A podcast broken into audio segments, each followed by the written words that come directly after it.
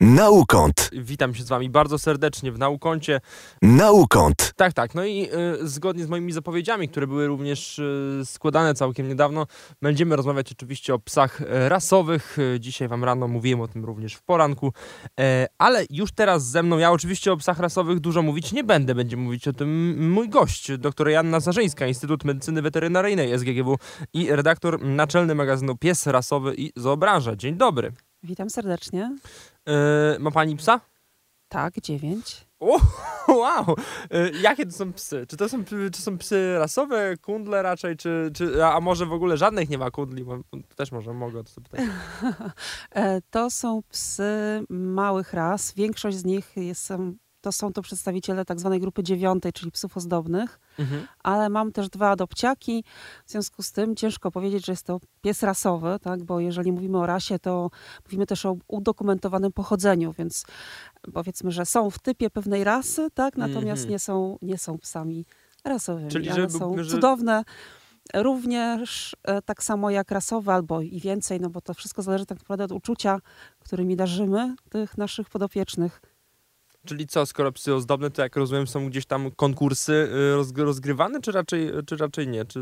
Tak, moje psy uczestniczyły w wystawach. W tej chwili już wszyscy, którzy byli wystawiani, są emerytami. Tak, już przekroczyli wiek weteranów.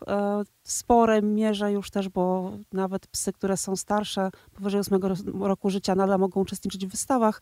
No ale później wiadomo, że wszyscy osiągamy taki moment, kiedy już potrzebujemy tego odpoczynku, więc moi wspaniali partnerzy wystawowi też już w tej chwili są po prostu kanapowymi pupilami. No jak jakieś nagrody udało się zdobyć w międzyczasie?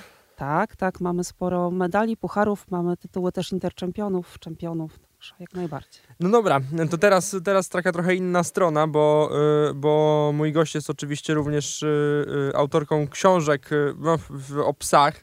Naliczyłem 4, ale nie wiem, czy to dobra liczba, którą naliczyłem.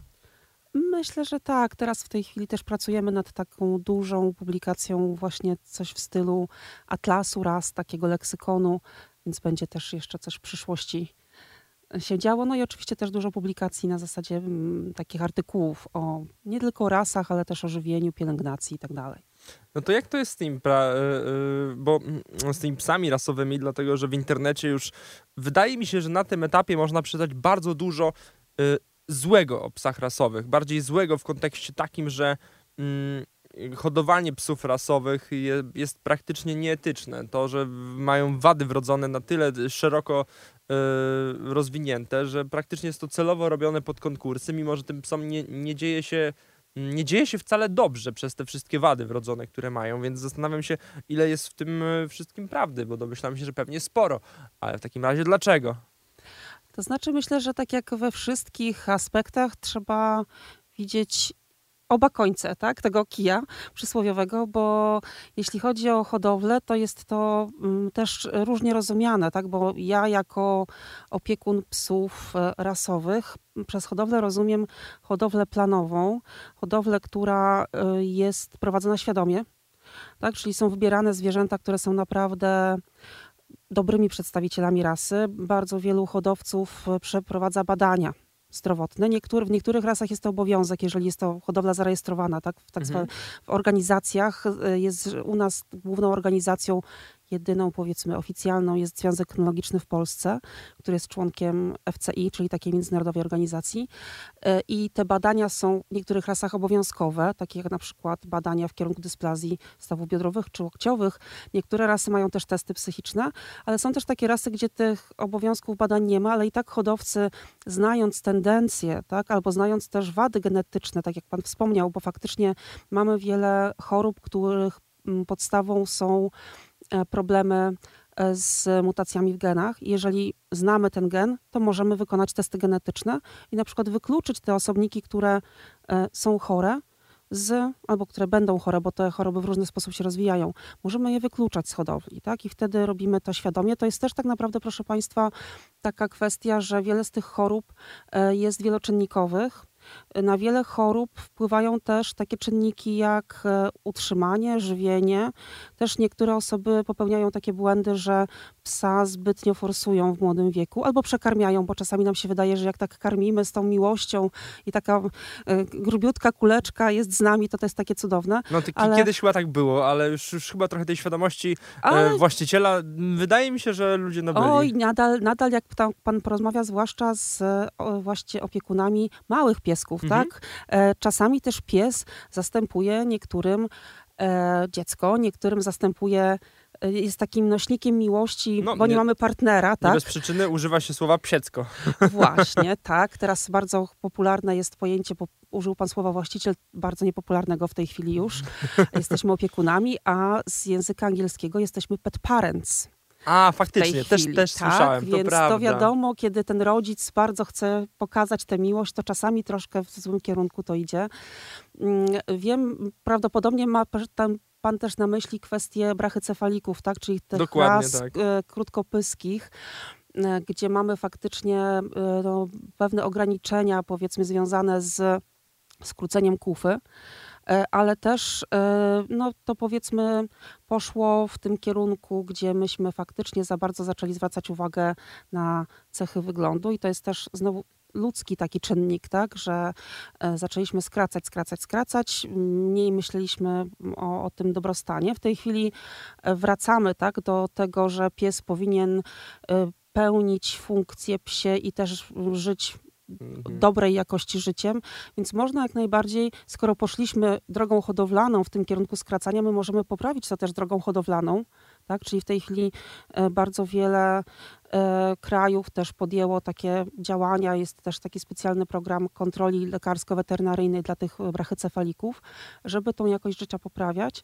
Natomiast zupełne odcinanie hodowli wydaje mi się też takim krokiem bardzo radykalnym i to wcale nie oznacza, że te psy przestaną istnieć, bo jak wszyscy wiemy, jesteśmy Polakami, więc mamy to w naturze, jak ktoś nam czegoś zakazuje, to my znajdziemy inną drogę, żeby to zrobić. Oczywiście, tak? I to oznacza, że pojawią się, za granicą to się mówi puppy mills, tak? Czyli producenci tak naprawdę. Osoby, które jeżeli wiedzą, że znajdzie się odbiorca, to będą po prostu w gorszych dużo warunkach, nie zwracając zupełnie uwagi na kwestie zdrowia czy odchowania prawidłowego szczenięcia, bo to jest też bardzo ważne, że jeżeli szukacie państwo psa dla siebie, to przede wszystkim też nie patrzcie na ten wygląd tylko i wyłącznie, bo to są też takie błędy, które my popełniamy jako potencjalni przyszli opiekunowie, bo jeżeli wybieracie sobie mebel, to on jest piękny, ale wy też na nim siadacie, sprawdzacie, czy on jest wygodny. Jeżeli wybieramy sobie psa, naszego towarzysza na wiele lat, bo tego oczekujemy, ja mam nadzieję, że wszyscy oczekują, że ten pies będzie długo żył z nami wspólnie, to my musimy wiedzieć, jakie my mamy potrzeby i jakie my też możemy dać warunki temu zwierzęciu, bo jeżeli ktoś patrzy na husky i widzi pięknego psa, takiego stylowego, ale mieszka w bloku, tak, na 35 metrach i pracuje po 12 godzin dziennie, to zupełnie nie jest w stanie temu psu zapewnić dobrostanu. Dobrze, tak, jeżeli jesteśmy kanopowcami, to też trzeba troszkę inaczej. Zastanawiam się, to przyznajemy faktycznie się do błędu tak światowo-kynologicznie, że popełniliśmy błąd, patrząc tak bardzo na wygląd psów i tak cisnąć bardzo w wygląd psów, w ogóle nie zwracając uwagi na to, że one po prostu cierpią w tym rozwoju, które kynolodzy narzucali? To znaczy, wie pan, też nie można tak generalizować, bo to nie wszyscy poszli w jakieś takie skrajności, tak? Faktycznie w niektórych rasach. Ale też myślę raczej o tym, że na konkursach właśnie to jest preferowane, prawda? Tak słyszałem przynajmniej i nie wiem jak to jest, że właśnie czym bardziej uwypuklona pewna nawet wada kręgosłupa na przykład, tym lepsze oceny na przykład na konkursie. To znaczy, wie pan, jeżeli mówimy o wystawach, to wystawa jest takim działaniem, gdzie my porównujemy psa do wzorca rasy. Tak? Każda rasa, jeżeli jest rasą zarejestrowaną oficjalnie, ma swój wzorzec, czyli jest wyraźnie opisane, jak ten pies powinien wyglądać, jaki jest typ szaty, jakie jest umaszczenie, tak? Jakie są proporcje ciała i na wystawie tak naprawdę, mimo tego, że mamy całą linię psów ze sobą konkurujących, to one powinny być przyrównywane do wzorca, więc to jest taki ideał, który chcielibyśmy osiągnąć. Wiadomo, biologia nie jest matematyką. Indywidualnie każdy pies tak naprawdę ma pewne różnice. Tak? Też w miocie, jeżeli mówimy o szczeniętach, które się rodzą w jednym miocie, też nie ma tak, że wszystkie są jednakowo piękne. Mhm. I niektóre mogą mieć różne wady, to się pojawia, to są mutacje spontaniczne też między innymi, czy pewne dziedziczenie, tak? Typowa podstawa genetyki, więc pojawiają się oczywiście różne zwierzaki i ten wzorzec w wielu rasach się nie zmienił od naprawdę setka lat. W niektórych rasach się zmieniał, bo zmieniały się też proporcje, natomiast nikt nie ma na celu na wystawach promowania jakichś patologii, to nie o to chodzi. Jest to faktycznie głównie konkurs piękności, natomiast pamiętajcie Państwo, że są też również inne aktywności, gdzie mamy próby pracy psów, tak? Na przykład myśliwskich. Mamy też wyścigi hartów, więc są różne inne dyscypliny, w których my możemy też konkurować, bo to jednak ta chęć rywalizacji w nas jest, tak? I żeby ten pupil coś osiągnął. Natomiast faktycznie na wystawie jako takiej, natomiast też pamiętajcie Państwo, że pies się prezentuje w ringu, ten pies pokazuje również swoje cechy charakteru. On nie może być ani agresywny nadmiernie, bo niektóre rasy oczywiście mają w sobie tą cechę agresji, więc nie możemy się temu dziwić. Nie może być lękliwy, bo to jest też wada.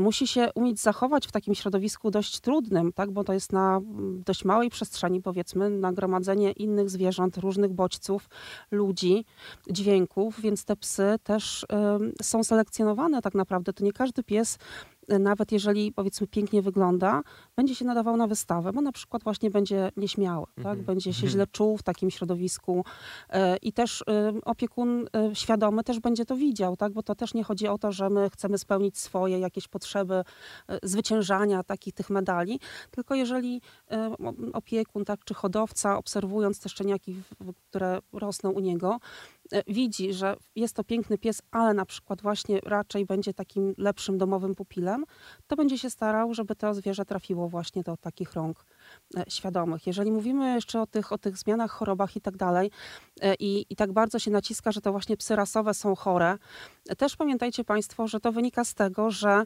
mamy właśnie to znane pochodzenie, rasa, mamy linie, tak? Mamy podstawy, potrafimy prześledzić to kilkunastu pokoleń wstecz, więc macie Państwo świetny materiał do badań. Mówię tutaj do różnych ludzi z różnych środowisk uniwersyteckich, ale każdy z Państwa wie, jak wygląda próba badawcza, tak? do doświadczeń, więc jeżeli mamy rasę, dużo łatwiej jest przeanalizować pewne cechy w takiej populacji. Jeżeli mówimy o przysłowiowych kundelkach czy mieszańcach, to jest mieszanka różnych cech. Ciężko znaleźć z taką ujednoliconą populację mieszańców i coś tutaj badać. Tak? I stąd wynika to, że u psów rasowych stwierdza się więcej jakichś chorób. My też mamy więcej w tej chwili narzędzi. Gdybyśmy się wrócili, nie wiem, 50-100 lat temu z takimi narzędziami, jakie mamy, być może też inaczej by wyglądały te nasze wyniki, tak? I my się w tej chwili staramy naprawdę dużo korzystać z tej wiedzy genetycznej po to właśnie też, żeby pomagać między innymi psom. No, czy w takim razie to internetowe, nie wiem czy internetowe, wydawało mi się, że nie tylko przekonanie, że właśnie psy nierasowe, czyli psy skundlone, faktycznie są najzdrowsze, czy właśnie nie? Czy to, co pani powiedziała przed chwilą, to raczej neguję całkowicie, bo nie jestem pewien co do jasności tej wypowiedzi. Faktycznie psy kundle są najzdrowsze, czy nie możemy tego powiedzieć w ten sposób? Nie możemy tego powiedzieć w ten sposób, ponieważ każdy mieszaniec jest taką grupą cech indywidualnych. Nie może pan powiedzieć zbiorczo, że wszystkie mieszańce są zdrowe, bo jakbyśmy popytali, tak zrobili ankiety wśród opiekunów psów mieszanych, czy w typach rasy i tak dalej, to też się okazuje, że one mają nowotwory, tak? Że one mają problemy z kręgosłupem, powiedzmy, że mają jakieś wady, powiedzmy, serca i tak dalej, i tak dalej. To oczywiście wszystko jest kwestia tak naprawdę też, tak jak powiedzieliśmy sobie, nie tylko genetyki, ale też tego, w jakich warunkach ten pies wzrastał, tak, jak był żywiony. Ja bym generalnie nie dzieliła tak bardzo tych rasowych i mieszańców pod względem jakichś chorób. Wiadomo, że niektóre rasy mają większe skłonności do chorób. Tak? Natomiast jeżeli będziecie mieli Państwo kundelka, który wyglądem przypomina jamnika, to też będzie miał większe tendencje do dysplazji. Mhm. I też musimy go chronić przed wielokrotnym wspinaniem się po schodach, tak? Czy skakaniem z jakichś dużych wysokości, bo taki typ budowy po prostu temu sprzyja. Wydawało mi się właśnie, że mieszańce, że ta teoria mi się spinała, którą gdzieś tam wyczytałem, dlatego że właśnie te mieszane rasy zawsze będą wyciągały to, co najlepsze, tak bardzo naturalnie z całej reszty. No też tak czytałem, więc stwierdziłem, że gdzieś tu przytoczę, może temu zaprzeczymy, temu, co się dzieje tam w przestrzeni publicznej. No i jak to jest? Faktycznie to co, nie zabierają?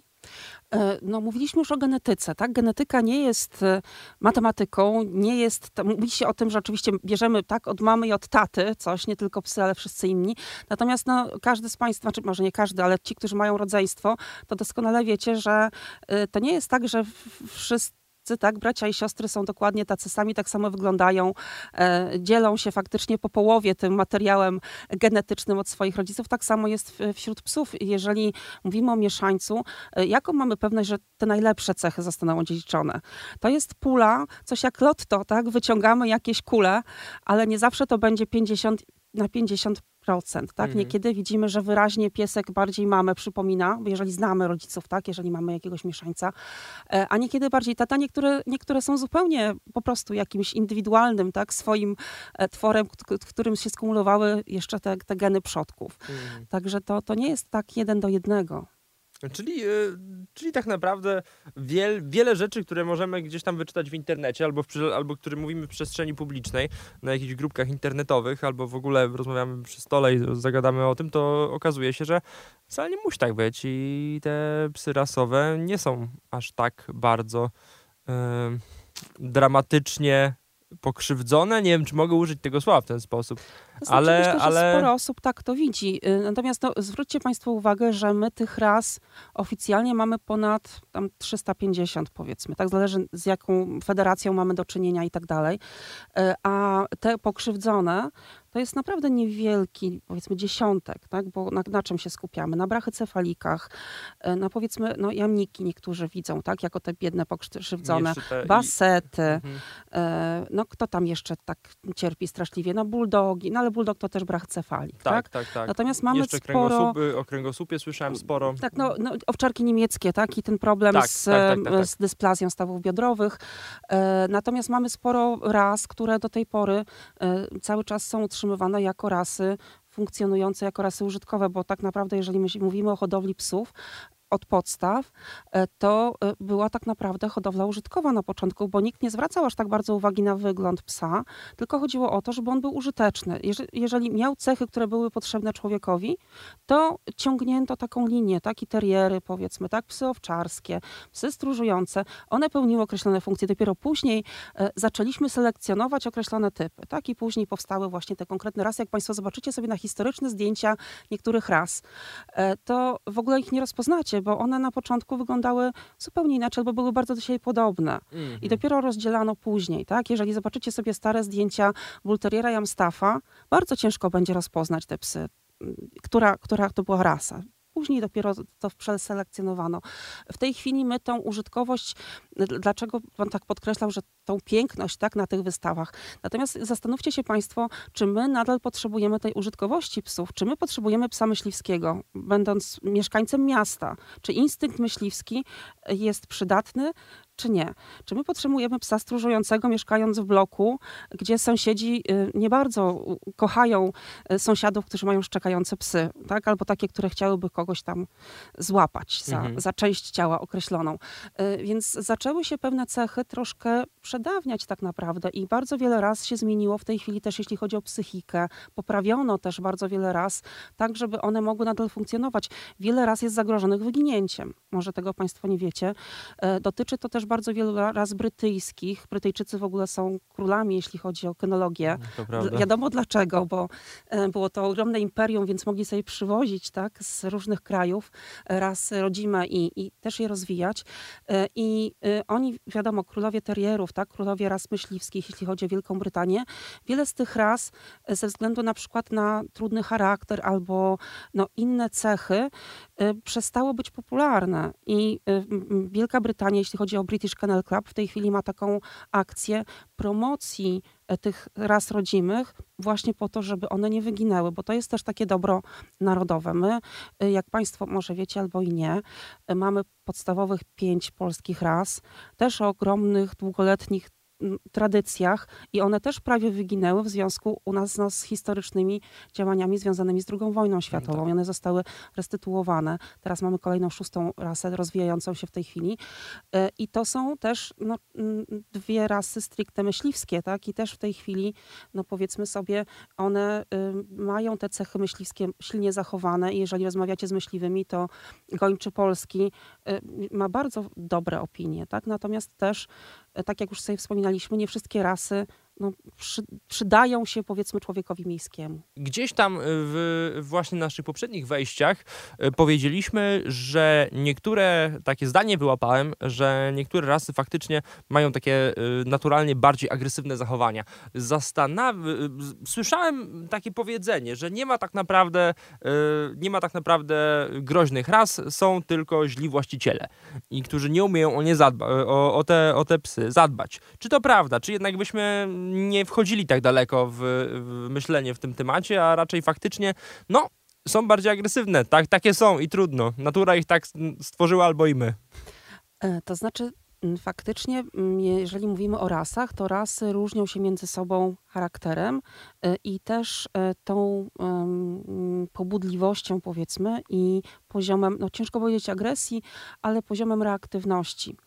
Też jeżeli Państwo sobie później będziecie mieli ochotę, to proszę doczytać o łańcuchu łowieckim. Bardzo też modny teraz behawioralny temat i dla kotów i dla psów. O co chodzi z tym łańcuchem łowieckim i jak to wygląda u poszczególnych ras. U niektórych ras my wzmocniliśmy tą cechę agresji bądź obrony, bo to zależy w jakim kierunku wykorzystywaliśmy te psy. I faktycznie one mają określone zachowania typowe dla rasy. To oznacza, że po prostu trudniej funkcjonują powiedzmy w dużej grupie. Wiadomo, że powiedzmy samce tak, do innych samców będą bardziej pobudliwe i tak dalej, i tak dalej. Niektóre rasy były stworzone do obrony czy też do wsparcia powiedzmy jako psy służbowe i u nich też można wzmocnić tą cechę i ona jest wzmacniana bardzo często. I jeżeli, tak jak już mówiliśmy sobie wcześniej, my wybieramy dla siebie psa i w tym momencie macie Państwo właśnie ten przywilej, że jeżeli jest to pies danej rasy, to możecie sobie poczytać tak? O charakterze, o cechach, bo jeżeli mówimy o mieszańcu, no to znowu tak bierzecie Państwo troszkę takiego nieodgadnionego pupila, chyba że wiecie, że na przykład tak była mama, powiedzmy była wyżłem, no to możemy się czegoś tam spodziewać. Natomiast przy rasie, jeżeli wiecie, że są to psy, które faktycznie no, są rasami tak zwanymi na przykład bojowymi, tak? Albo no, są to teriery typu bull, które mają też określone cechy, ale też wiele owczarków tak naprawdę. Tak? To jako psy służbowe, przecież wiemy, że wiele owczarków do tej pory funkcjonuje jako pies służbowy, to my musimy mieć świadomość tego potencjału tak? I tej łatwości pobudzenia i umiejętnie psa prowadzić. Czyli tutaj wracamy tak naprawdę do cech niezbędnych dla wychowania każdego psa, że opiekun musi się trochę przyłożyć. Tak? To nie jest tak, że bierzemy sobie tego psa i ten pies sam z sobą rozwija, bawi i zachowuje prawidłowo. My uczymy. W tej chwili macie Państwo mnóstwo możliwości, bo spopularyzowały się takie instytucje jak psie przedszkola. Jest wiele szkół dla psów, jest wielu behawiorystów, którzy mogą służyć pomocą. No już nie mówię o forach internetowych i tak dalej, bo tam czasami trzeba zrobić odsiew tak, tej wiedzy. To prawda. Ale no, można przynajmniej wyszukać takie szkoły, tak, czy przedszkola, które mają dobre opinie. Albo skorzystać też z doradztwa hodowcy, bo profesjonalny hodowca też jest w stanie bardzo wiele takich dobrych wskazówek podać. tak? I wtedy my jesteśmy w stanie kontrolować tego psa, wiemy jak się zachowywać, w jaki sposób zabezpieczyć tego psa, tak? Kontrolujemy jego zachowanie i wtedy on nie stwarza żadnego zagrożenia. Te wszystkie historie, które słyszymy o pogryzieniach i tak dalej, zwróćcie Państwo uwagę na kontekst, jakie to były zachowania, tak? Czy ktoś wtargnął na cudzą posesję, czy pies był niezabezpieczony, czy były to jakieś takie sytuacje. Bardzo często też my nie odczytujemy sygnałów od psa, bo pies zdarza się, że próbuje zaatakować, dlatego że się boi, tak? A człowiek nie potrafi tych sygnałów zauważyć. Więc świadomość jak najbardziej ludzka jest tutaj podstawą, według mnie. Czyli co? Chciałbym teraz tak jeszcze trochę to podsumować.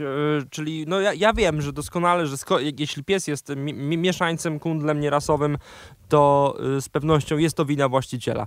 Ale właśnie mamy rasy bojowe, nad tą rasą bojową jesteśmy w stanie bez żadnego problemu zapanować i taki niedoświadczony właściciel psa, który będzie właśnie miał rasę bojową, jest w stanie może z niewielką pomocą internetu i z takim działaniem i pracą z psem coś tam zdziałać, czy może raczej nie? Potrzeba do specjalisty, żeby ogarnąć ten temat. To znaczy najlepiej, żeby takie psy, które mają większy, powiedzmy, potencjał, potrzebę większego potencjału pracy z nim, albo powiedzmy określone cechy, bo też pamiętajcie Państwo, że część ras nie nadaje się do na przykład mieszkania w mieście czy w bloku, więc też to jest taki błąd, który my popełniamy, bo te psy, jeżeli należą do tych powiedzmy losowatych, one potrzebują dużej przestrzeni, którą będą nadzorowały, tak? Taki był ich cel, więc to jest też częsty błąd i częsty problem, z którym my się tutaj borykamy.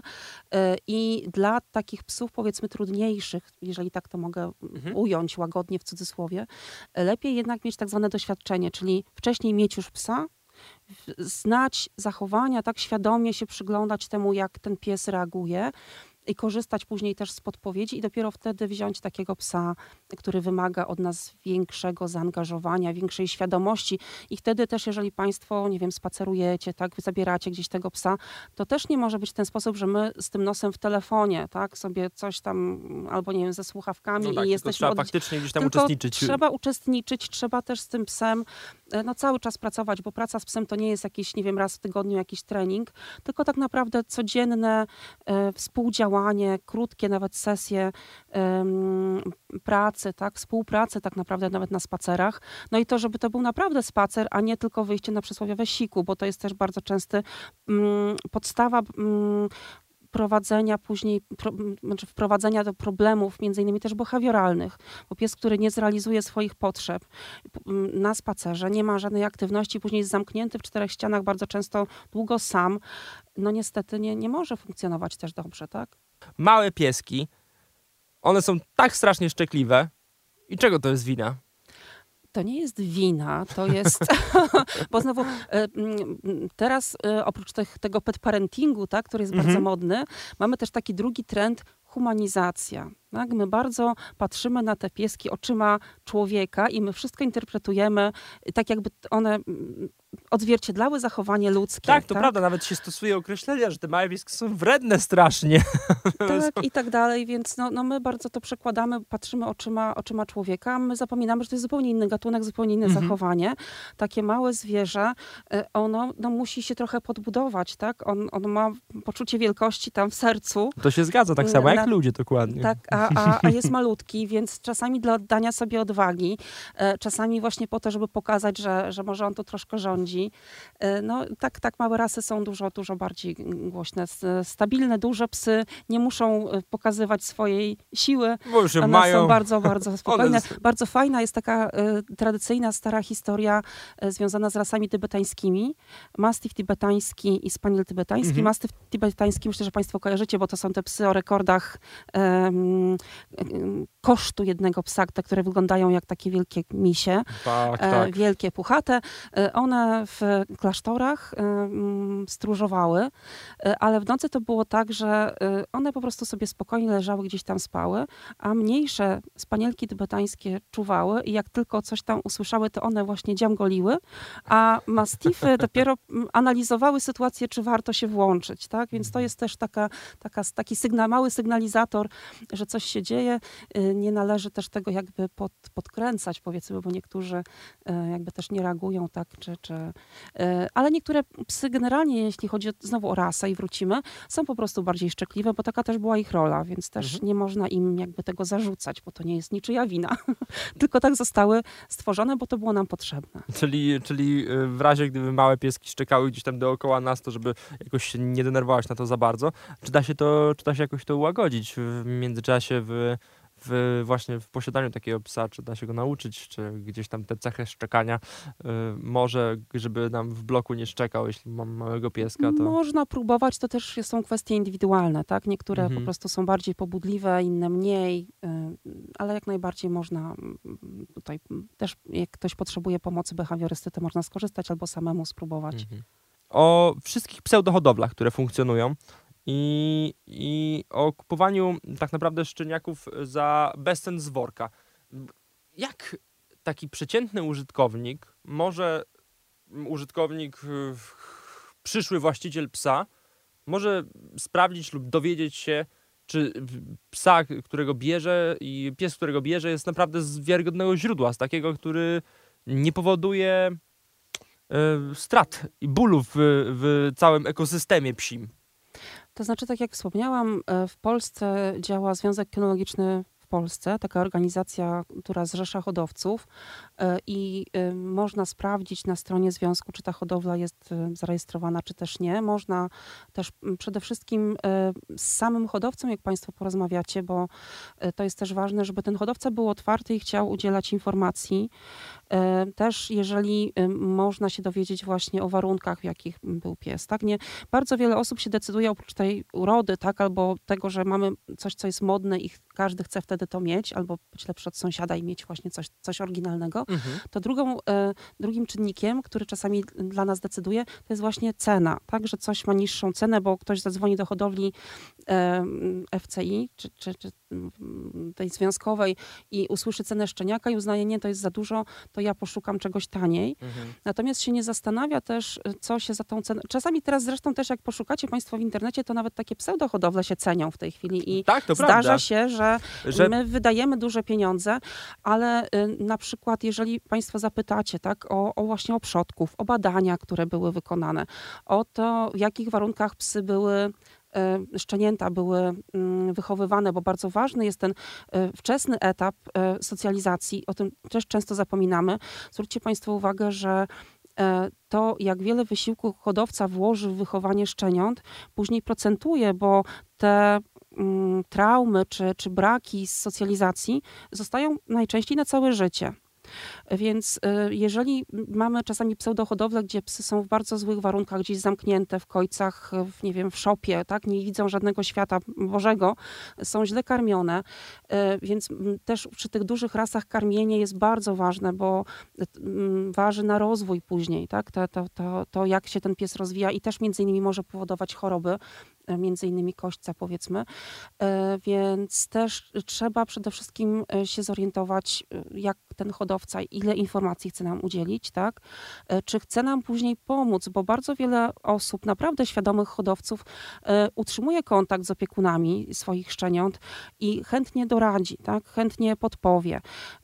Też przede wszystkim, jeżeli odbieracie Państwo tego psa, zwróćcie uwagę, czy on ma jakieś dokumenty, tak? Czy rodzice mają dokumenty, czy właśnie możecie dostać do wglądu wyniki badań rodziców. Bardzo częstym błędem, który popełniają przyszli opiekunowie właśnie takich piesków z niewiadomego źródła. Oczywiście, jeżeli robimy to świadomie, bo czasami bierzemy, znaczy może nieświadomie albo świadomie, ciężko mi to powiedzieć, bo chciałam tutaj wrócić też do adopcji. Czasami bierzemy bardzo małe szczenięta, bo straciły matkę, tak, albo ktoś je znalazł i wtedy, no to jest inna sprawa, ale jeżeli kupujemy z pseudohodowli, na przykład Yorka, i on jest sprzedawany w wieku poniżej 8 tygodni po to, żeby był malutki i żeby wymówić temu klientowi, że to będzie taki XXS Joreczek, o którym marzymy, to jest ogromny później też problem i bardzo duża przyczyna zajść śmiertelnych wczesnych, bo to zwierzę nie może być tak wcześnie oddzielone od matki, ani też od rodzeństwa, bo ono wtedy też nie dość, że zdrowotnie kiepsko będzie się wychowywało, nie ma jeszcze tej odporności właściwej, ale też ma dużo właśnie takich braków socjalizacyjnych i to jest bardzo trudno później nadrobić. Jeżeli mówimy o joreczku, no to powiedzmy, że jakoś to przetrwamy, tak? Bo tak jak pan mówi, a to szczekliwy, a to się trzęsie i tak dalej. Ale jeżeli bierzecie państwo z takich strasznych warunków rasę, o których wspominaliśmy, rasę, która łatwo się pobudza, tak? Rasę, która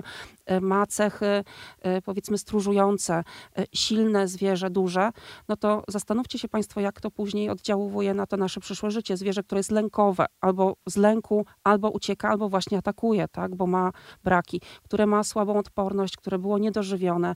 Duża rasa, ciężko bardzo później to wyprowadzić, tak? Bardzo wiele, tak jak powiedziałam, bardzo wiele z tych błędów pozostaje w tej psychice i wiele osób później po prostu nie radzi sobie też z takimi psami. Dobrze, na sam koniec już w takim razie wiem, że zadam bardzo rozległe pytanie, ale celowo robię to, żeby było w krótkiej formie po prostu. Największe, takie dajmy na to 3 największe błędy właścicieli. 3 największe błędy opiekuna. Myślę, że przede wszystkim właśnie brak uważności na tego psa. Czyli w sensie podczas spacerów, tak? W tym sensie, że my nie widzimy potrzeby włożenia naszej pracy, tak? Bo bardzo wiele osób uważa, bierzemy labradora, bo to jest taki pies rodzinny i on ma wgrane tam, zupdate'owane wszystko i on po prostu będzie rodzinnym pieskiem doskonale towarzyszącym, tak? To tak nie działa, proszę państwa. Te psy, i też czasami kolejny błąd, filmy. Tak? Bardzo wiele razy wypłynęło raz ze względu na filmy czy jakieś tam inne wydarzenia i nam się wydaje, że ten pies dokładnie ma tam chip i on dokładnie się tak zachowuje. Pamiętajcie, że w tym filmie grało kilka zwierząt pod okiem trenera, odpowiednio wychowanych. To zwierzę potrzebuje naszej uwagi, potrzebuje współpracy. Większość ras potrzebuje towarzystwa człowieka. Ono ma to ma faktycznie zupdate'owane, więc nie może to zadziałać w ten sposób, że my odstawiamy tego psa do końca, albo po prostu on sobie bytuje jak mebel w naszym domu. I my się dziwimy, że on czegoś nie robi, ale jak on ma to robić, jak myśmy go tego nie nauczyli? Albo kolejny błąd podstawowy. Pozwalacie państwu szczenięciu na wszystko, a od dorosłego psa zaczynacie wymagać. Jak to ma zadziałać? Na joraczka, no to go zrzucicie z tego fotela, tak? Ale jak już macie, no nie wiem, Cane Corso, psa, który waży 30, 40 i tak dalej, no to on już się nie posunie na tym fotelu, nie ma mowy, bo to jest jego fotel, bo on jest psem dominującym i on przejmuje władzę w rodzinie, tak? I to jest problem i my musimy wiedzieć, czego my chcemy, wiedzieć, jakie mamy możliwości, faktycznie nie tylko egzekwować, ale też wspierać to zwierzę.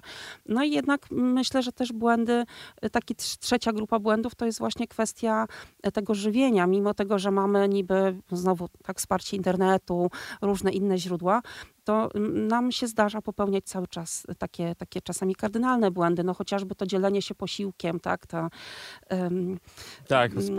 Też śmieciowe jedzenie i tak dalej, albo właśnie, co też się podkreśla, że my ten brak uwagi i czasami miłości, albo nadmiar miłości, my w tym jedzeniu przekazujemy, tak? I karmimy i zupełnie czasami to robimy błędnie i niepotrzebnie. Można by było po prostu uniknąć też bardzo wielu problemów, no chociażby z nadwagą, która jest też dość powszechnym problemem u psów. Dobrze. Dziękuję bardzo za tę ogromną, bardzo ciekawą podróż przez psi świat. Oczywiście, jak sami wiecie, liznęliśmy tylko tematu. Pani doktor Joanna Sarzyńska napisała na przeróżne rasy psów 4 książki, nawet we współautorstwie, więc możecie tylko domyślać się, jak temat jest tylko draśnięty. Ale mimo wszystko dziękuję bardzo serdecznie. Bardzo serdecznie i dziękuję. Liczę na ponowne spotkanie. Może w tym temacie, może w innych, bo doktor Joannę Sarzyńską mogliście też słyszeć w temacie owadzim, z tego co kojarzę, i mlecznym. Moja pasja, więc, tak. Więc spory rozstrzał, ale na pewno jeszcze się usłyszymy. Dziękuję bardzo serdecznie jeszcze raz. Bardzo serdecznie dziękuję za zaproszenie. To również wszystko z mojej strony. Nazywam się Kamil Kuć i ponownie usłyszymy się już w najbliższy poniedziałek. Naukąd.